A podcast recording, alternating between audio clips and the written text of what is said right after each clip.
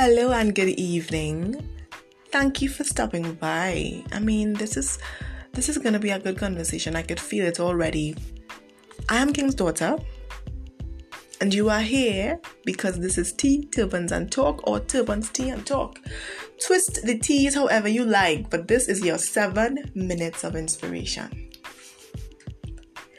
Now, this is about the time where I will ask you to go get your cup of tea, get your juice, get your water. You know, I personally have a cold brew and a cupcake. That's what I'm doing right now. Mm-hmm. And we're talking about inspiration. Just giving you a heads up. We're about to have a little telepathic conversation. You know, my brain, your brain, my soul, your soul. We're gonna get into it so, what does it mean to inspire and why is it important? So, inspiration in itself is the ability to fill someone with confidence and desire. Confidence and desire. Repeat that after me. Say confidence and desire. there we go. There you go, inspiring yourself. Now, the process of being inspired is about striking up mental stimulation. Now, someone who is described as being inspirational, as yourself, or like me, is someone who provokes or motivates positive action. So, here we go. I am inspired by people who know how to be funny without making fun of others.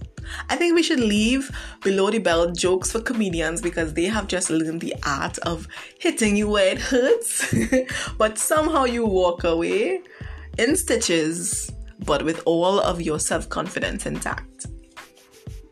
I am also inspired by problems. I have several of them.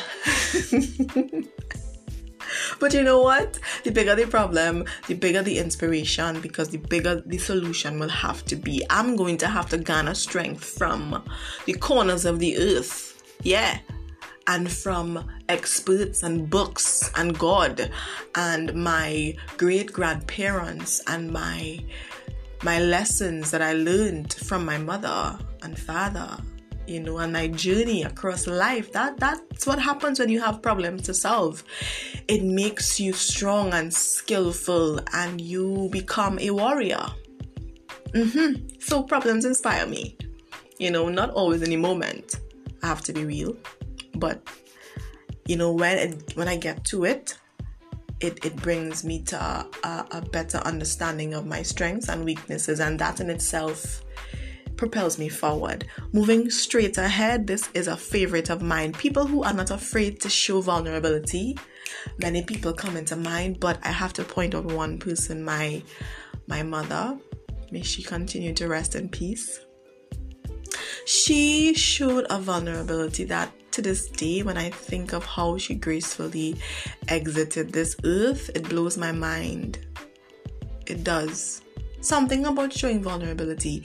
Even if you know you are rejected, even if you are criticized or judged, it's very beautiful because I believe in God and I believe that He covers us even when we are vulnerable. And I should say, especially when we are vulnerable. And that in itself shows a strength that is not really common and I love that about people in a general sense. Moving right along, people who strive joyfully to accomplish their goals. Now, all of us want to accomplish our goals, but there is something about taking the journey with joy.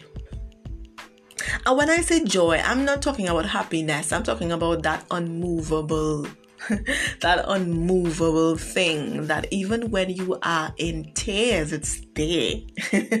even when you are at your lowest, that joy doesn't move, it doesn't shift, it's looking you in the eye. You know, that's the kind of joy I'm talking about. You know, those of you out there, you know that you I'm talking about. Say hey. so I'm inspired by you. And the final one I'll share for the day is that I am inspired by people who resist the temptation to be negative. I'm going to touch more on that in the next episode because that one is a bit much to get into now. But you know, as I'm rounding this up, you know, there are many people who who have inspired humanity. But I want to say to you that once you're breathing, you know, your name could be added to the list. Your legacy could be left for the entire world to to share, to glean from. And you know, I'm sad to go. I'm sad to wrap this up, but I, I'm gonna have to do that. I'm gonna have to come back and talk to your brain next week. So thank you so much for listening to me and you know being here with me as I share.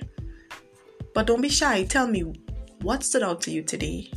And I'm also curious, what was in your cup? Was it cold or was it hot? Mm. Mine was cold. And as I said, I had a cold brew and a cupcake. I look forward to hearing from you. Please feel free to reach out to me on uh, Instagram, Facebook, or WhatsApp. I'm leaving you with a quote from Trevor McDonald. I believe that one can aspire to as much as one wants to. I'm going to read that one more time. Thank you, Trevor McDonald. I believe that one can aspire to as much as one wants to. Till next week, let's stay inspired.